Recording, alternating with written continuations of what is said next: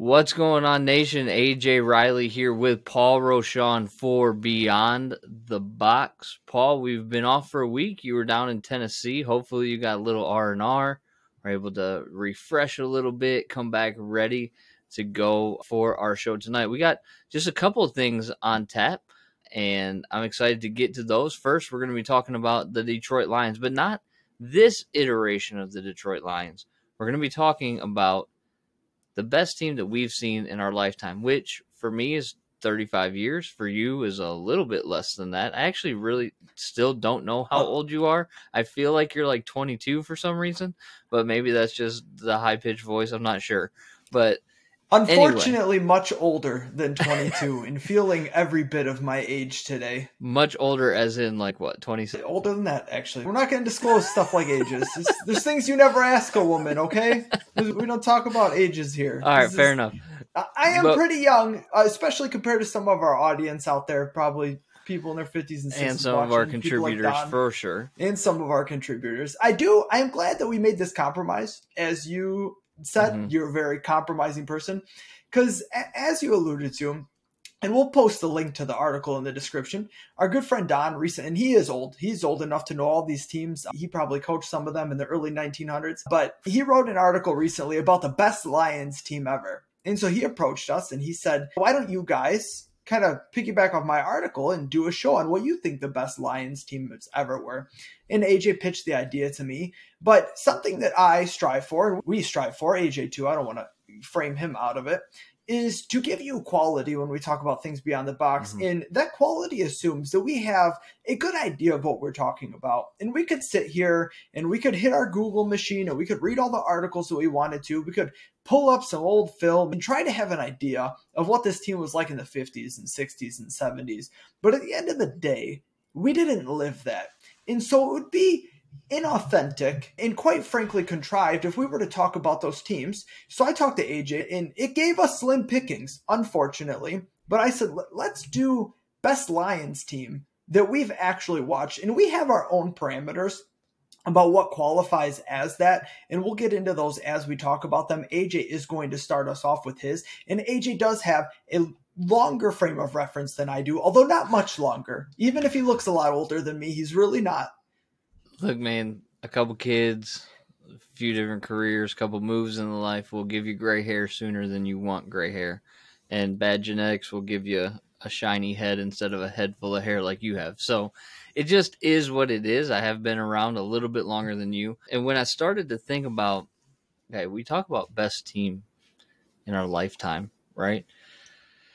It is one of those situations that you got to go back to when was the last time the team had success?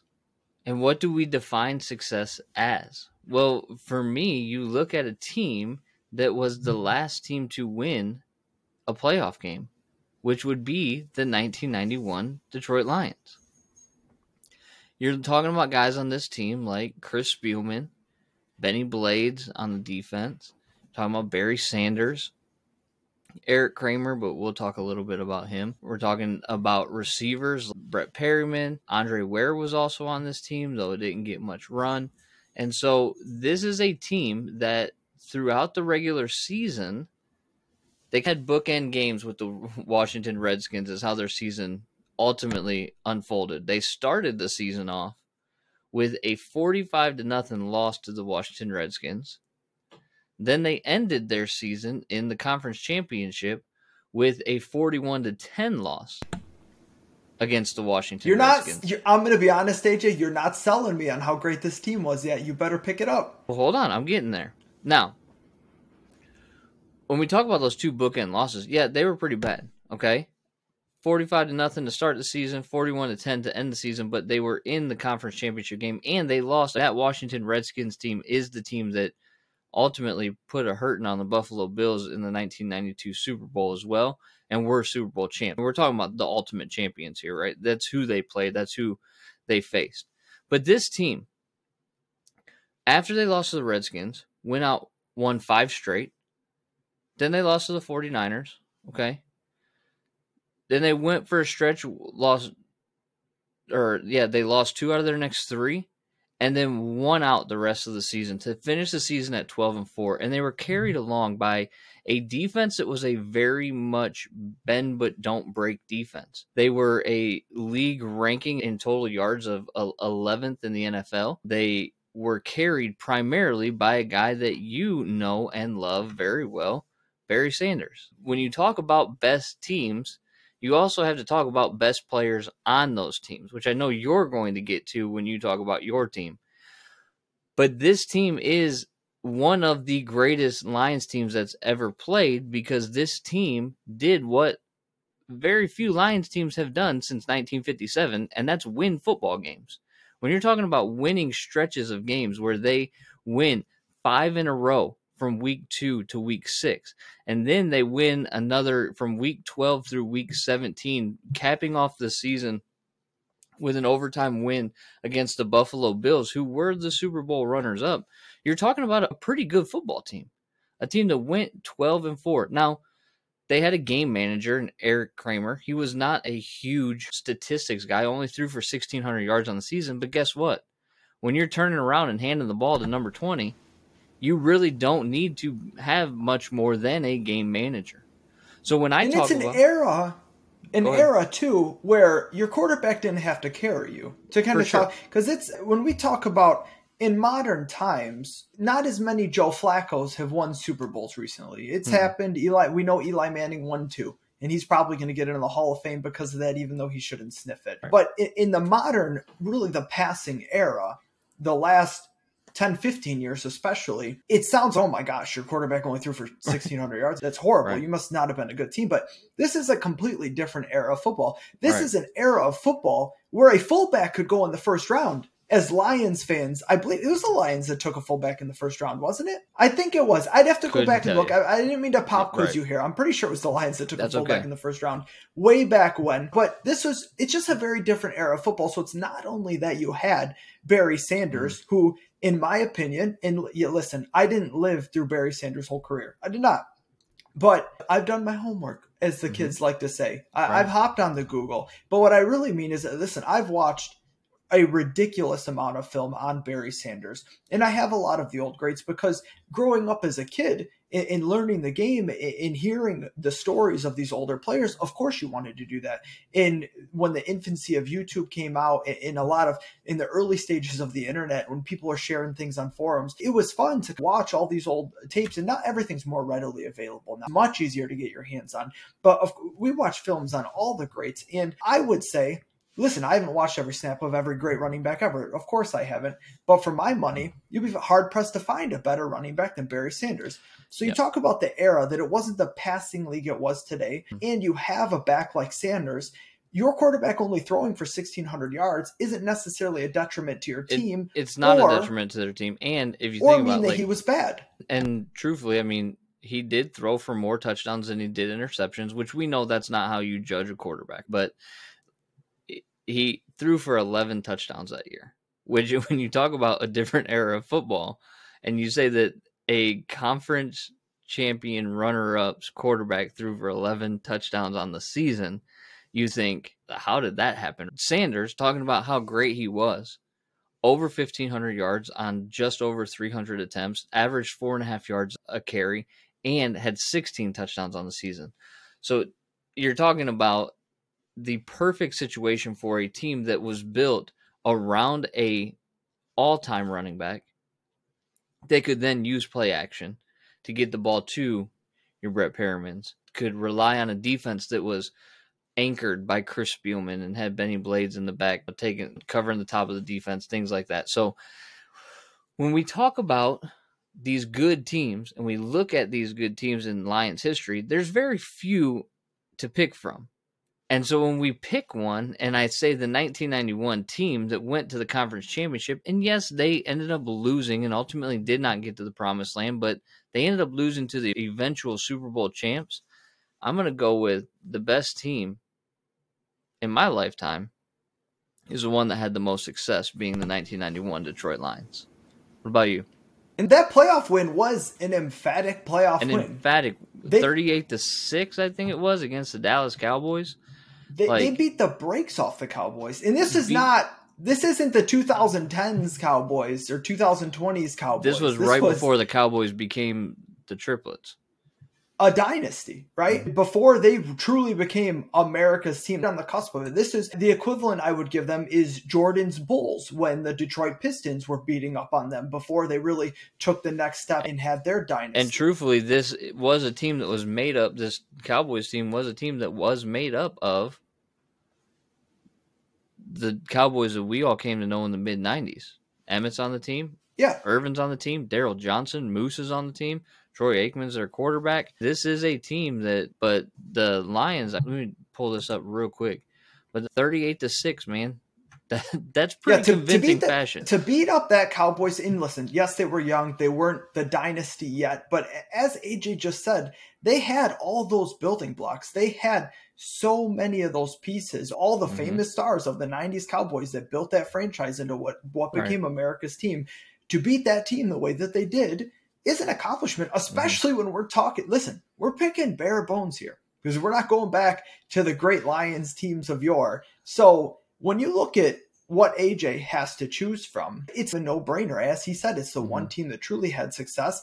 And while they did get blown out by the Redskins, the eventual Super Bowl champion, they absolutely proved that they belonged and were somewhat a contender, mm-hmm. which is not something that you can say for pretty much any Lions teams. No. But if you can stretch your imagination a little bit, I want to paint a picture where the Lions team I am choosing was a contender.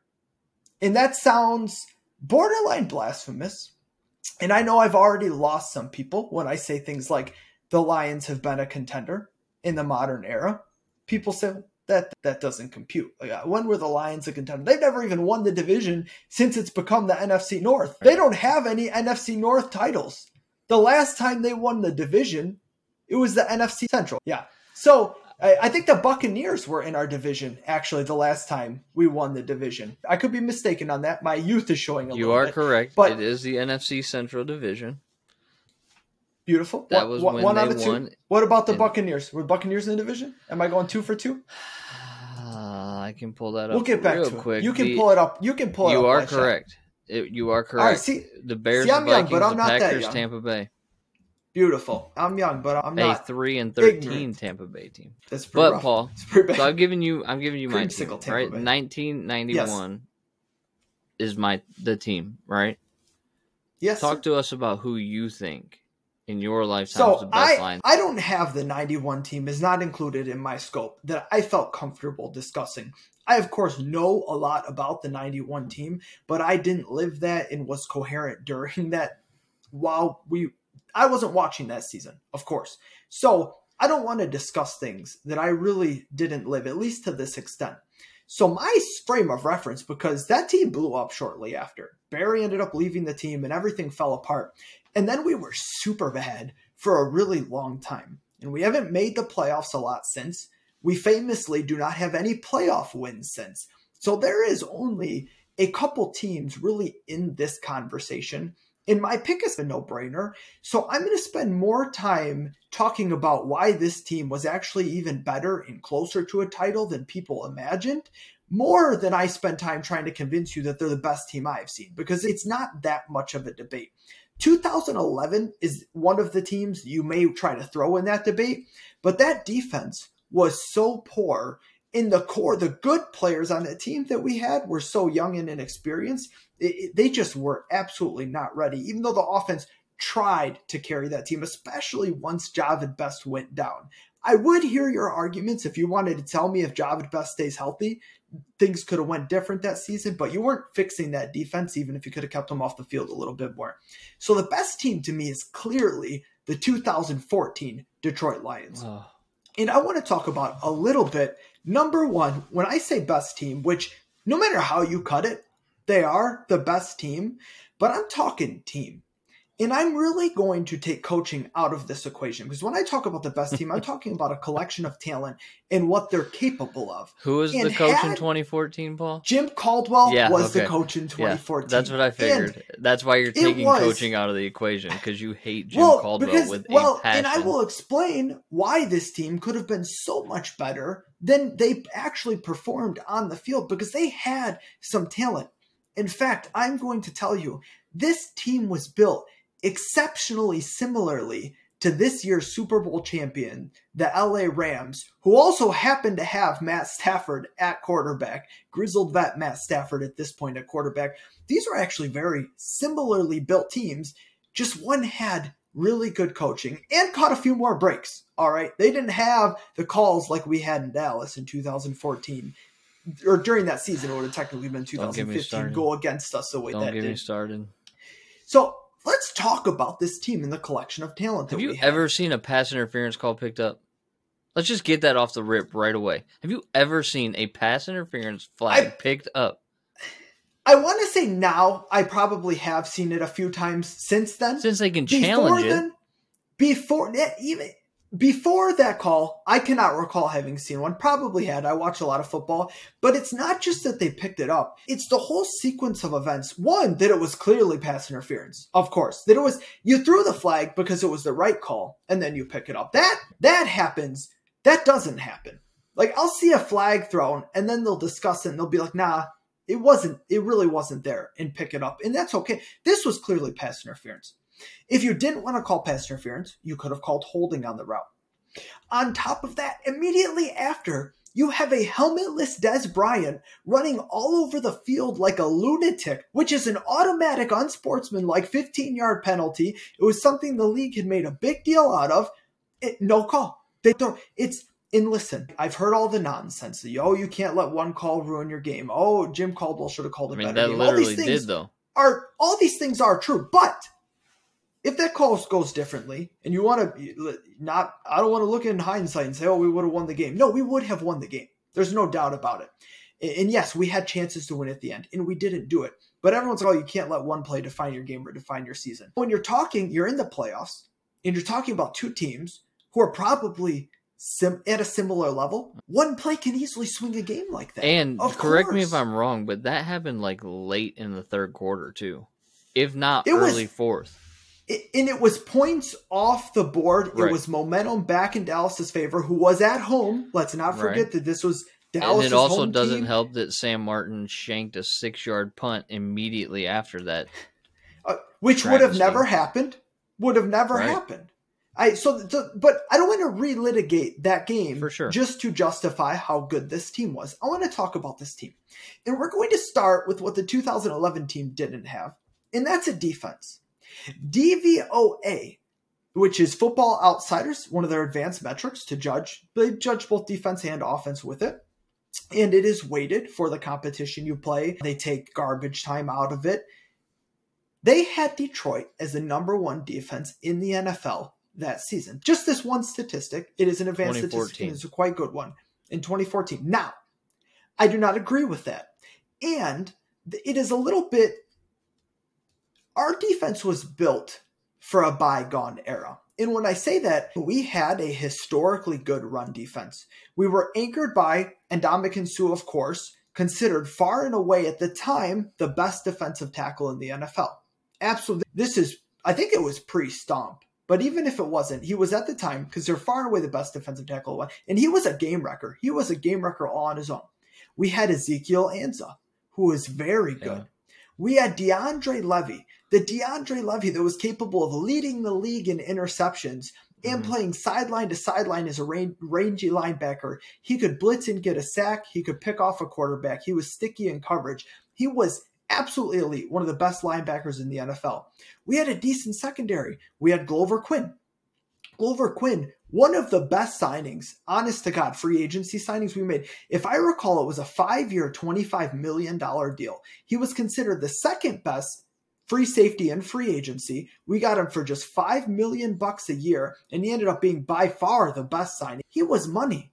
He was That money team through also the had first Nick fi- Fairley, didn't it? They did have later? Nick Fairley. The, no, I'm oh. pretty sure they had Nick Fairley because I think they took Nick Fairley the year after they took Suh. It was within a couple years for sure. Which really nice one-two punch on your defensive Well, line he never panned out as, as much as people hoped, for but sure. he he for could sure. stuff the run and he was a solid player. Our secondary was not great. You had guys like Tahir Whitehead, who from, that we got from Jacksonville, who was a little older in free agency playing cornerback and doing an admirable job. But that was the weakness a little bit. We were not an elite pass defense. We were vulnerable through the air and it showed when we played very good passing teams. We would shut down the run against anybody. We were very good at stopping the run, and we developed a lot of pass rush, especially interior pass rush, helped by guys like Ndamukong Suh, which of course can help derail an offense. And that masked a lot of our deficiencies in the secondary that were not horrible, but we had some flaws in the secondary. And because we lacked a little bit of balance on the defense, and we're built for kind of a bygone era of football, they weren't the best defense in football that year, even though DVOA had them as the best defense in football. But they were very good. They were a very good defense. So that's very important. You have to have a good defense. It's something the Lions have not had much in the last 20, 25, 30 years, even. And especially in the Matt Stafford era, which is when we're talking, we want to look at how when they could have had the most talent. Of course, it's when you have your super recent Super Bowl champion playing quarterback for you. See, we talk about offense. Well, you had Matt Stafford. You have Calvin Johnson, arguably the greatest receiver to ever play. Throw him up there with Jerry Rice, throw him up there with Randy Moss. It, it is a complete receiver, speed, size, route running, ability to catch the ball in traffic. How many highlight reel catches does he have with three defenders draped on him? Really, truly a complete receiver that was a burner. You put a guy that is six foot five, 230 pounds, with Tyreek Hill's speed in route running as good as anybody in the NFL. You just you couldn't cover him.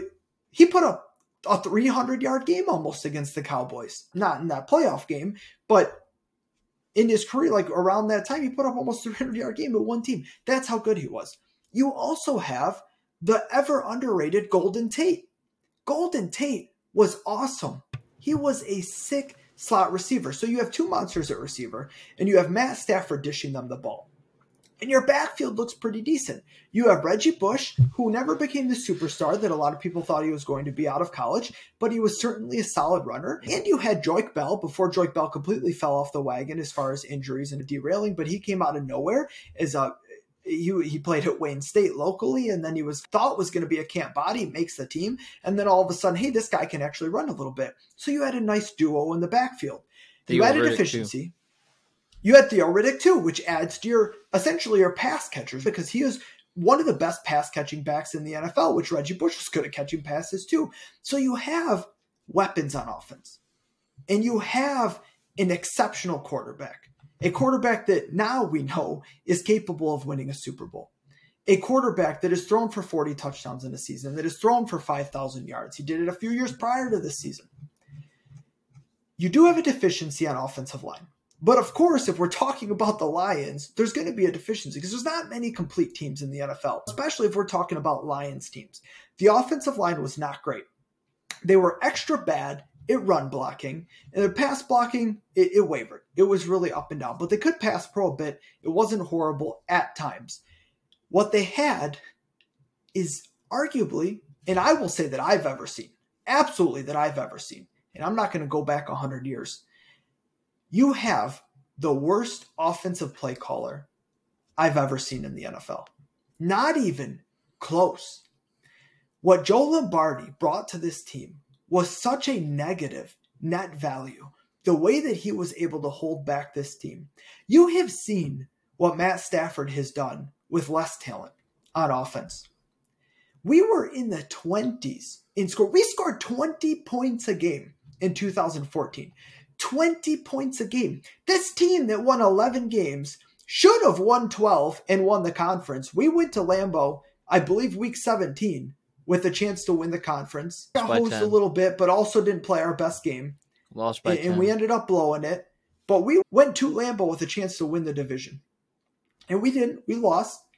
But 20 points a game won us 11 games. 20 points a game with all that talent. Because what did they do? They ran an exceptionally predictable offense. The run pass sequencing was abhorrent. There was a lack of play action use. There was a lack of playing to any of our players' strengths. They completely neutered Stafford. And it was all we're gonna we're gonna rein him in.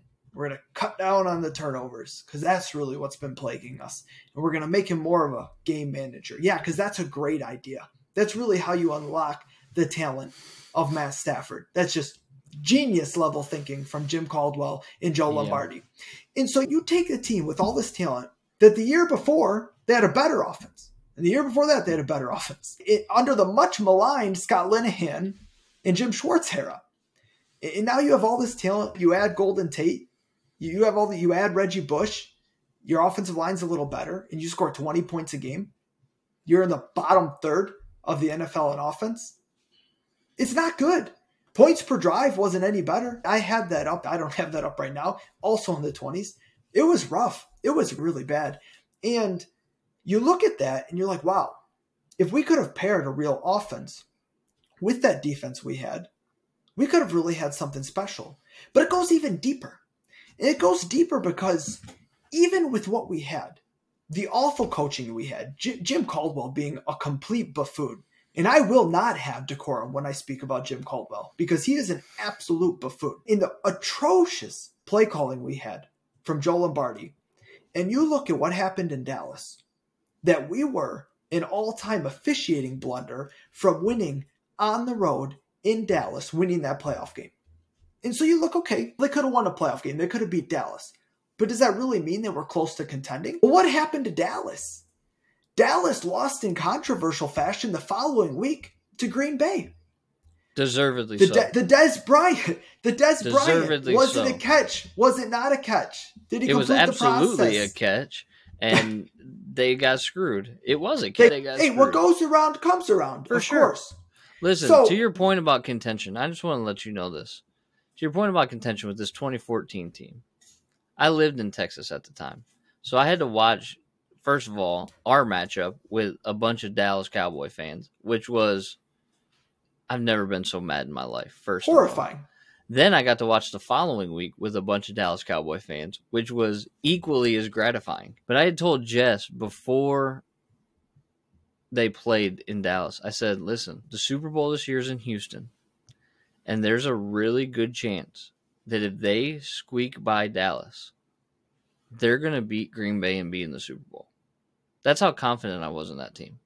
Because of how much of a contender we all felt like we had. We all knew and like the we all knew. And i remember talking about no i wasn't with dsn at that time but i just remember the feeling of and hearing people say if detroit gets by dallas don't be surprised if they're in houston. And i told jess i go i don't care what it costs we are going to houston because We're this going will to never Bowl, happen baby. again for the people out there, there are going to be people that we're losing right now that they're like, these dudes are just washed. I mean, what are they talking about?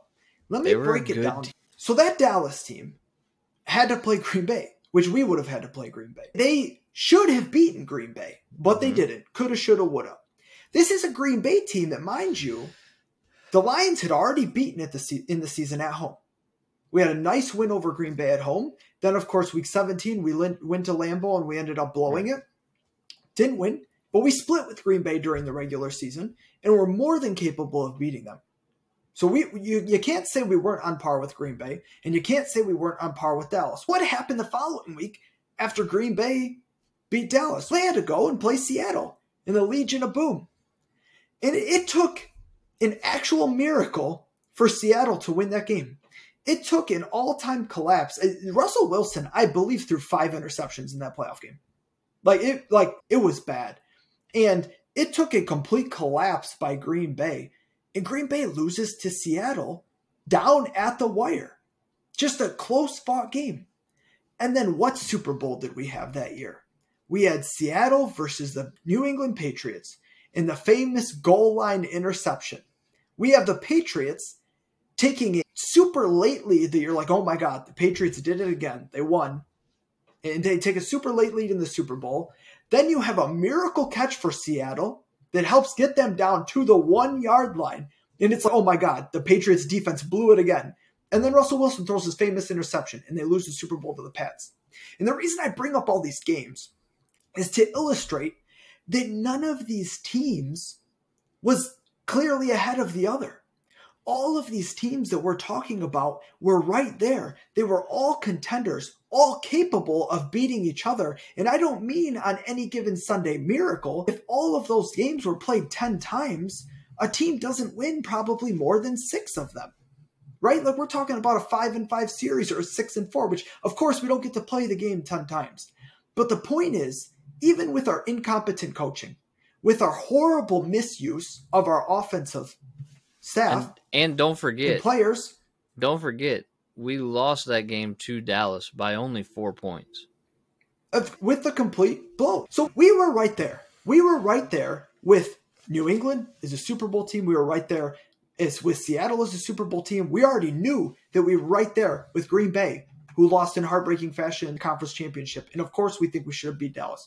So now, to me, this now, is a no. To that point, a little bit earlier in the season, they had lost to New England by twenty. Early in the season. Yeah, about midway, it was earlier about in week nine, and they did in the regular season, and we saw how that played out. Of course, mm-hmm. kind of like we lost to the Redskins by a right. million points in the beginning of the season, but we were very close. And what breaks my heart the most about this is, had we hired a different coach, there's a good chance we not only go to the Super Bowl but win the Super Bowl. And I know that sounds crazy and is going to lose people, but we hired Jim Caldwell who hired Joe Lombardi, which tanked the offense. But it goes deeper than that. Joe Lombardi, coming from New Orleans, wanted his Jimmy Graham. This is back in the era where Jimmy Graham was putting up a uh-huh. gazillion yard and touchdown seasons in New Orleans, was the focal point of that offense with Drew Brees. And he wanted his Jimmy Graham. So what did the Lions do? When so many people in the draft thought that they were mm. going to choose Aaron Donald, they drafted Eric Ebron if you hire a different coaching staff, it is almost a given that the Lions, the way the draft ended up shaking out, were going to draft Aaron Donald. It is possible that the Lions would have went in different directions. Some people said, oh, maybe they would have drafted Odell Beckham. But why would they draft Odell Beckham when they had Calvin Johnson and Golden Tate? And if they did draft Odell Beckham, could you imagine the three headed monster? Don't forget Odell Beckham put up like 1,300 yards his rookie season or something right. bonkers like that. It's not awesome out of the gate, okay? So it's not like it would have hurt the team had we taken Beckham, but more than likely we would have taken Aaron Donald. And you say, okay, how much is a rookie defensive tackle going to help your team? Well, Aaron Donald as a rookie was an all pro. Aaron Donald as a rookie got in the conversation with Ndamukong Suh for best defensive tackle in the entire NFL. Can you imagine the defense that had those two in their absolute prime playing next to each other? Can you even fathom that? And then you have a different coaching staff that doesn't completely butcher all the offensive talent you have. That is a Super Bowl caliber team, even with their deficiencies on off on, on the offensive line. And the reason I compared this team early in the segment to this year's Rams team that won the title, this year's Rams team had a poor offensive line that could kind of pass block and was the worst by far run blocking team in the entire NFL. Absolutely horrible. So they didn't have a run game. The Rams this year didn't have a run game. They couldn't run block at all. Their offensive line was a weakness. What did the Rams have? They had Matt Stafford and they had a couple really good receivers, mostly Cooper Kupp. They had some really good receivers, Matt Stafford, and a good play caller. What was their defense like? Their defense was hit and miss. They're considered a lot better than they are, although I would I get that 2014 Lions defense better than this Rams defense. No doubt. In fact, that 2014 Lions team was more talented than the Super Bowl champ Rams team. No doubt.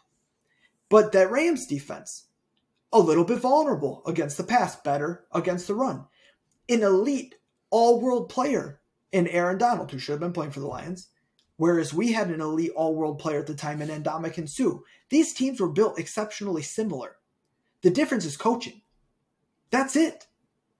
That's it. So 2014, by far the best Lions team that we ever had. Way closer to contention than people realize. Complete missed opportunity. Stars aligned in the negative way. Like people say, oh, it's a stars aligning season. That happened to us to keep us from achieving. It was the hell circle aligning, is what that was. So def- definitely the best team. All right. I think you made your case, and I think that we have laid out pretty decent arguments for those two good teams. Again, not the best all time because we're not, my dad wasn't even alive in 1957. So we're not going back that far.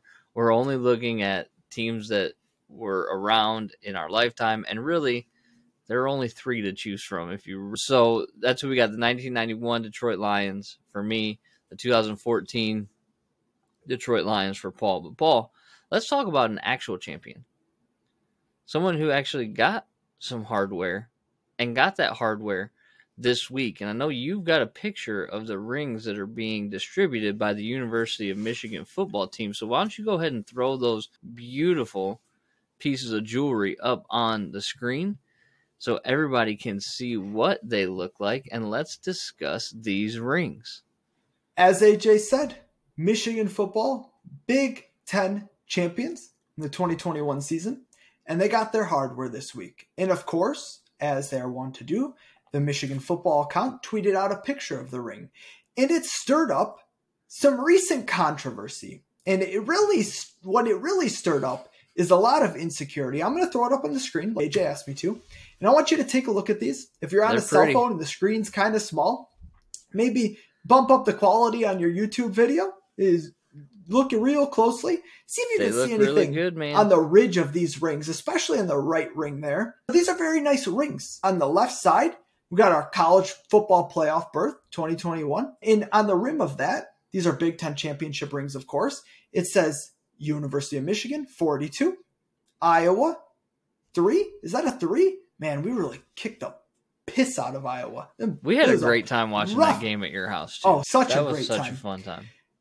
The centerpiece of the ring, we have that nice, beautiful Big Ten trophy surrounded by mm-hmm. million, what I assume are, cu- are cubic zirconias with a nice Michigan logo emblazoned on them. Big Ten at the top, champions on the bottom. Yeah. And then on the right side, on the other side of the ring, says Harbaugh coach, which of course the players will have their names on their own ring. It says 12 wins. And on that little rim, a small little ridge, just like the Iowa game, it says mm-hmm. University of Michigan 42, Ohio State 27. And this is where the controversy, if you want to call it that, it's light for that, but I'm going to do it locally. It's been a little bit of something. Has started to get stirred up. You see, you, if you recall, AJ, Michigan State yeah. unveiled some rings I want to say a couple months ago. It feels like forever ago. I don't remember the exact date. And they were Peach Bowl rings. Nothing to do with the Big Ten, not a college football playoff ring. So we went to the Peach Bowl and we were successful against a team that didn't have a quarterback playing. Seriously, NFL quarterback Kenny Pickett didn't play for Pittsburgh. Not knocking anybody. Listen, you won the game. You can only play who's in front of you. I'm not knocking the win. Just laying out context. So you get a Peach Bowl ring, which you should. Very you should get a ring. You are laying out the you context very backhandedly. You, you know that ring. you're doing it very back. Having some fun. All right. You should get a ring. You went and you won not just a, a bowl game, but a New Year's Six bowl game. Yeah. It is a big victory.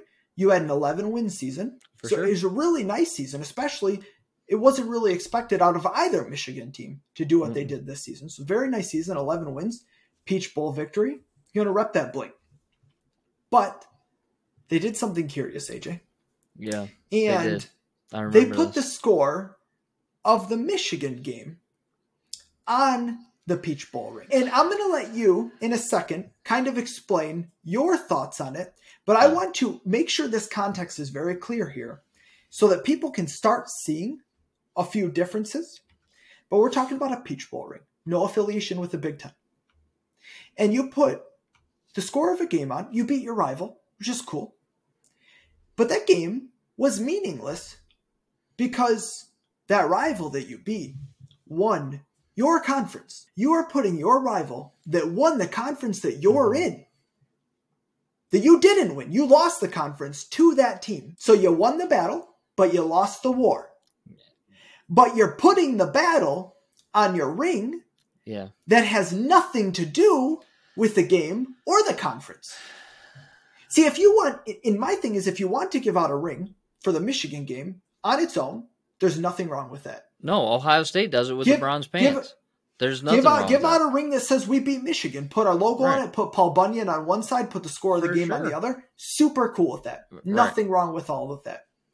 But you take a bowl game ring with no Big Ten affiliation, and you put not just that you beat them, but this is the team that won your conference.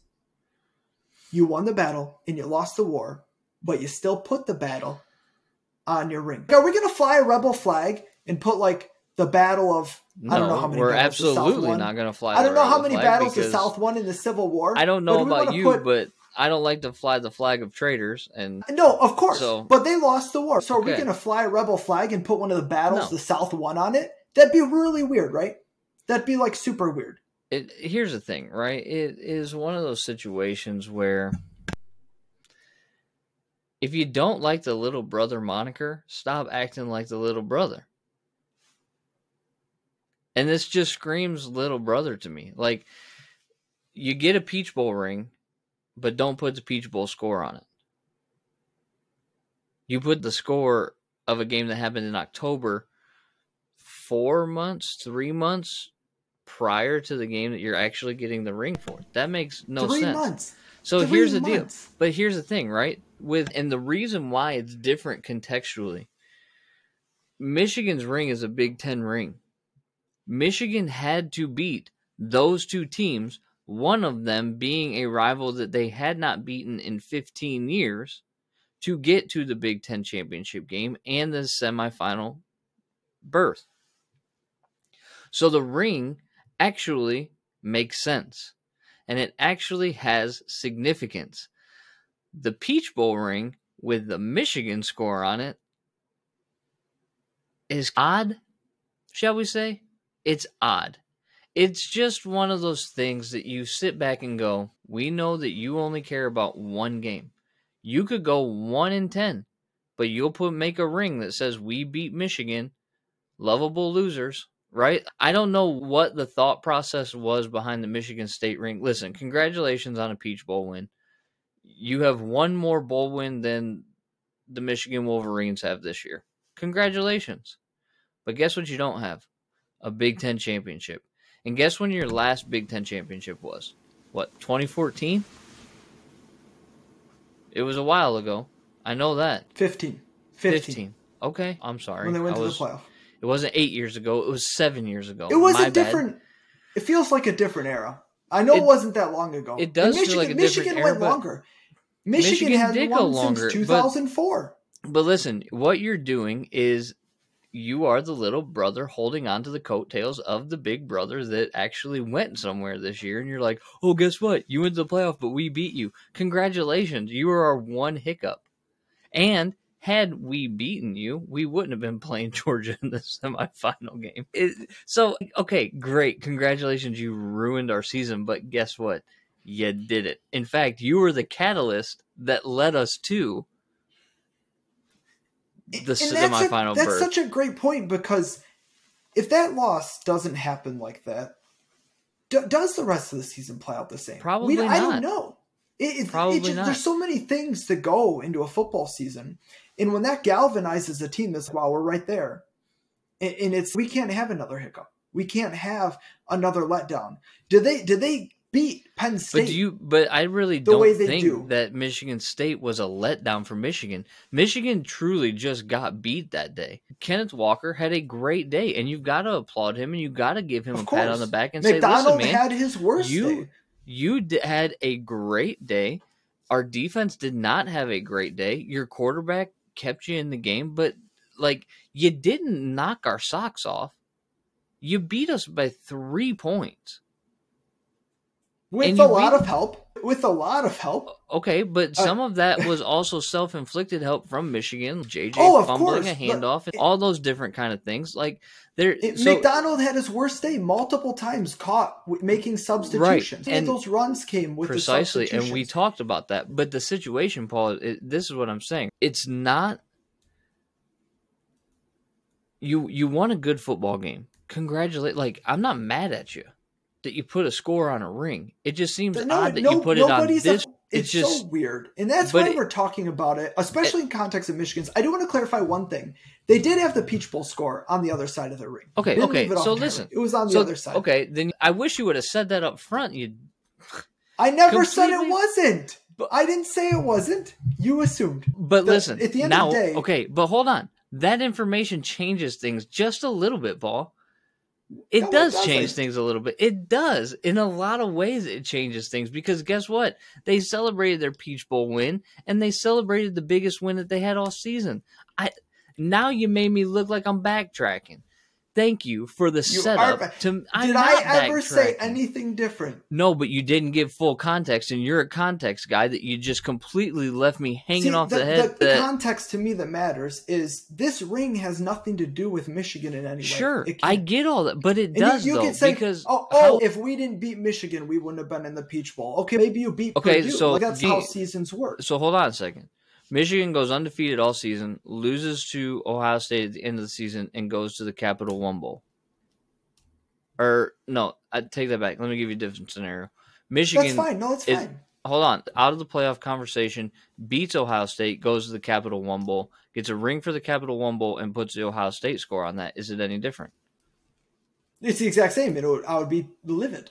But the Capital One Bowl is traditionally an SEC team versus the Big Ten team, so there are Big Ten ties. No, I would be livid. It would be the same. It would be the same. I don't think there. I, It- listen, be the absolute you same. you've made me listen, you've made me to- look like listen. a backtracker and somebody that is a flip flopper, and I'm now I'm like a Well, little let bit me throw you. because Let because me I throw have- you. I don't have an issue. I don't Let have me an throw you a issue lifeline. with you putting Let your throw you biggest win on that ring. Go ahead. Let me throw you a lifeline. What we are comparing is the rings themselves because it is different what Michigan did to what Michigan State did. Sure. Whether you are okay with what Michigan State did, which, and I want to be clear, that's not really what this discussion is supposed to be about. Because I think it's extremely little, brother, because Michigan has nothing to do with it. And if you say, oh, we wouldn't have gone to that bowl game if we didn't beat Michigan, you can't say that because It's also Maybe their you biggest don't win drop- of the season, though. Maybe you don't drop a ridiculous game against Purdue that you had no business losing. Sure. Or maybe Nebraska doesn't kick a punt to the wrong side of the field. Like we can play what ifs all season. You can't say, oh, we had to win that game. Whereas Michigan, on the last day of the season, it was beat Ohio State or your season's over. And they beat Ohio State to win the Big Ten East and go play for that Big Ten championship ring against Iowa. Those you basically had, and Jim Harbaugh said it. Jim Harbaugh said it before the Ohio State game. He said, right now, every game we play is a playoff game. For you sure. talk about the playoff, every game we're playing right now is a playoff game. It's I win or agree go with home. it in that So we won the playoff against Ohio State. But I also We think that it's a little bit too difficult or a little bit maybe too harsh to be like they have their Peach Bowl win, which they're celebrating on one side, and then they're also celebrating the fact that they won the biggest game or their biggest win of the season. Would it be any different if they had beaten Ohio State that year and put Ohio State instead of Michigan on the ring? They never would do that. That's They- the thing. you don't- They, they wouldn't might. do that. No, they would not do that. That's they did it because it's Michigan, and Okay. that's what makes it. But it's different than Michigan's ring, Clearly regardless of whether you think, ring. regardless of whether you think their ring is kosher or not. To say, see, because what has happened when Michigan posted these rings?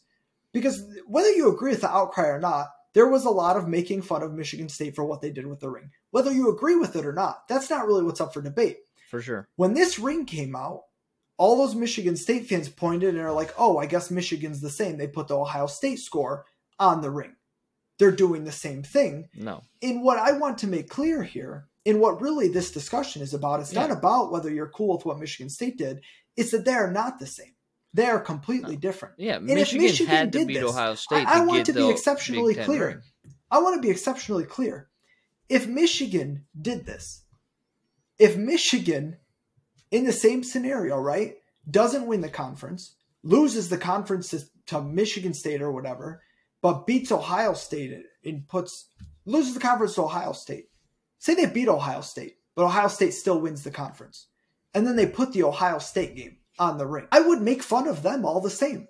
I would be like, this is really, this is loser energy, honestly, is what that is. Because you, you put the team on your ring that you beat that won your conference, despite mm-hmm. you beating them. You had the built in advantage of beating them, which is a two game swing in conference, right? That's worth two games. When you, if you're vying for a conference title and you beat them, that's worth two games.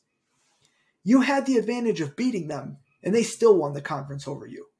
So you won the battle, you lost the war. I would make fun of Michigan all the same. I'll be very clear about that. I'm not going. Uh, under the Hoke era, we made I don't even remember what bowl game it was. It might have been the Brandon Peters disaster. No, I'm sorry, not Brandon Peters. Jesus. Shane Morris, remember what god awful quarterback was playing for us. We made rings for a bowl game that we lost. Might have been the Outback Bowl, might have been a different bowl. We had rings for a bowl game that we lost, and I believe it had the Michigan State score on the ring that season. And it may have even been a season that Michigan State won the conference. I'm not sure on all the details, but that was loser energy. Yeah. Under a coach, Brady Hoke, that was the ultimate participation kind of coach, right? Yeah. And that was, and I look at that, and that's not the program that I want to be. So I would make fun of Michigan all the same, but at the end of the day, it's really it's not about whether you agree with Michigan or Michigan State or how they did the ring. That's not what it is. It's that there's a very clear difference in what these two teams did this season with their ring. That Michigan State putting Michigan on their ring is completely different than Michigan putting Ohio State on their ring. Yeah, and I'll one of them far more aspect. relevant than the other, For and sure. that's what it is. Is for sure, but I, I think it, again, I don't think it's that big of a deal to put the score of your rival on your ring, I, which I, is fine. But it is if, different. If Michigan, I, agree if Michigan with you hadn't won different. the conference, if Michigan hadn't won the conference, it wouldn't be as bad. Because no. because if neither of you win the conference and have anything major to celebrate, for sure. now you're just putting a rivalry game on the ring. But I agree but with when you, you that cele- definitely when you. Ce- when you celebrate winning a battle but losing the war to that same Mhm. side, that you can't. To me, you don't do that. no, That's can't. what it is for me. And- yeah, it's your biggest win, but is it? Honest to God, shouldn't the Peach Bowl have been their biggest win? Like I understand Well, that it Pitt was on the on the level of Michigan, but you won a New Year's Six game. The Michigan game, outside of being a rivalry game, ended up being a meaningless game. Yeah. So your biggest win, whether it was your most enjoyed or not, really was your New Year's Six win. Which it wasn't the best the team ring. you beat. wasn't the best team you beat, but that was your biggest win. Which of course, well, yeah, it was a Peach Bowl ring. But it is. That's all. It's not the same. There is an element of riding the coattails of Michigan's success when you do something like that. There's Which I'm fine with because I love it. Yeah, for sure. And that's what and this will fuel another off season of rivalry. of course. And- As if we needed more chirping. it correct me if I'm wrong. We're not getting into this tonight, but were you not complimenting both schools on their recruiting in the month of June?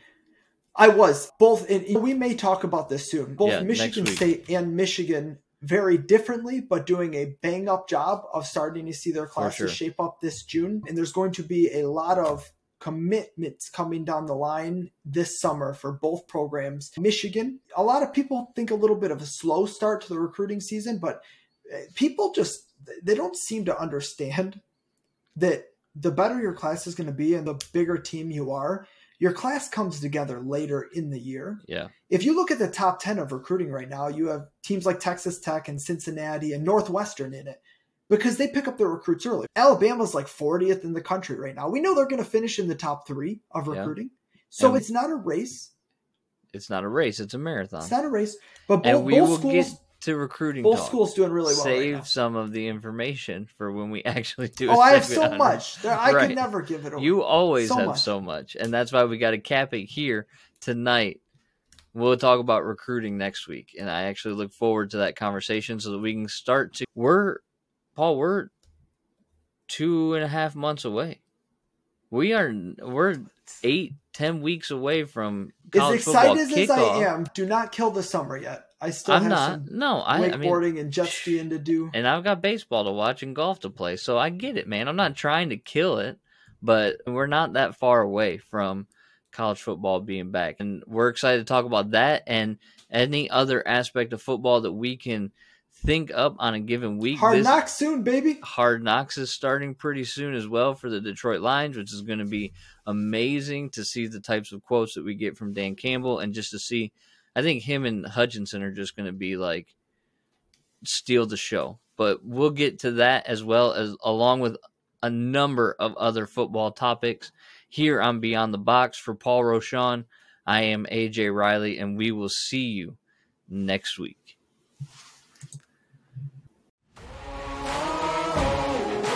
Man on a mission, I'ma get. You know I be on a?